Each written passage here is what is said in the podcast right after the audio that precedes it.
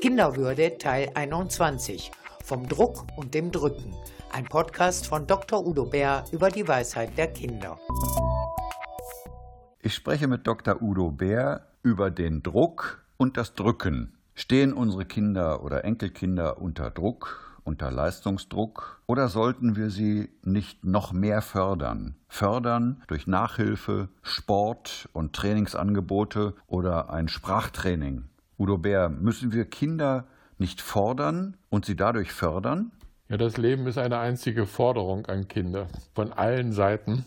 Sie entdecken immer wieder was Neues, sie müssen immer wieder was Neues lernen und das reicht eigentlich.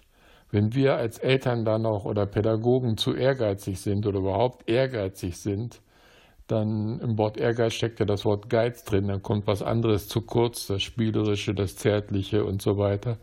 Wenn wir zu ehrgeizig sind, erhöhen wir den Druck. Es gibt Kitas, da müssen die Kinder schon Chinesisch lernen für das spätere BWA-Studium in, in Shanghai und so weiter. Ich hatte mit einem Kind zu tun, da, da wollten wir einen Termin ausmachen und dann sagte es, ja, nee, Montag habe ich Nachhilfe und Dienstag habe ich Ballett und Mittwoch habe ich.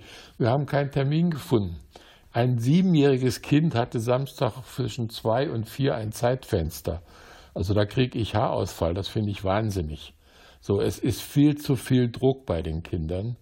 Und die Kinder machen sich ja auch noch selber Druck. Die wollen ja auch was lernen und auch den Eltern gefallen. Also wir sollten generell den Druck reduzieren. Also Erwartungen an die lieben Kleinen sind ja auch sowas, was äh, die Kinder sehr wohl spüren. Etwas, was auch gut Druck machen kann. Wie weit müssen wir Erwachsenen uns denn da eigentlich zurücknehmen? Heißt das Motto am besten Null Erwartungen? Nein, wir haben ja Erwartungen und die sollten wir auch aussprechen. Nicht uns selber kasteien und, und, und ausbremsen, das geht nicht. Aber wir sollten mal reflektieren und darüber nachdenken und auch als Eltern oder Pädagogen, wie auch immer, darüber sprechen, wie viel Druck machen wir eigentlich. Und wir sollten darüber reden und gucken, was haben wir selber als Druck in unserer Kindheit erlebt, in der Schule oder wo auch immer, von unserem Elternhaus. Ja, manch vielen Eltern, und das ist meine Erfahrung, ist der Druck, den sie ausüben, unbewusst und ohne Worte oft, gar nicht bewusst. Ja, die haben selber zum Beispiel vom Vater immer viel Druck bekommen, nur gute Noten nach Hause zu bringen und die sollen es mal besser zu haben als die Eltern und so. Teilweise ehrenwerte Absichten, aber es war ein permanenter Druck. Und der Druck sitzt dann in dem Papa und der gibt, wird ihn auch weitergeben an die Kinder. Und die Kinder spüren das auch, wenn der Papa sagt, ich mache keinen Druck, aber weh, du hast nur eine Drei in der Schule geschrieben und dann kommt das Stirnrunzeln oder der Tonfall. Man merkt das dann. Also darüber nachzudenken und zu gucken, was ist eigentlich nötig oder was ist unnötig. Also wir kennen das ja äh, auch von uns selbst, aus der Welt der Erwachsenen. Äh, wenn zu sehr von mir stets Dinge erwartet werden, die ich nicht sowieso erfülle, dann schleicht sich bei mir ja auch sehr schnell das Gefühl ein, dass ich eigentlich nicht okay bin, so wie ich bin, dass ich nicht genüge, dass ich nicht gut bin. Wenn ich etwas nicht schaffe, bin ich falsch, reiche ich nicht, bin ich nicht genügend.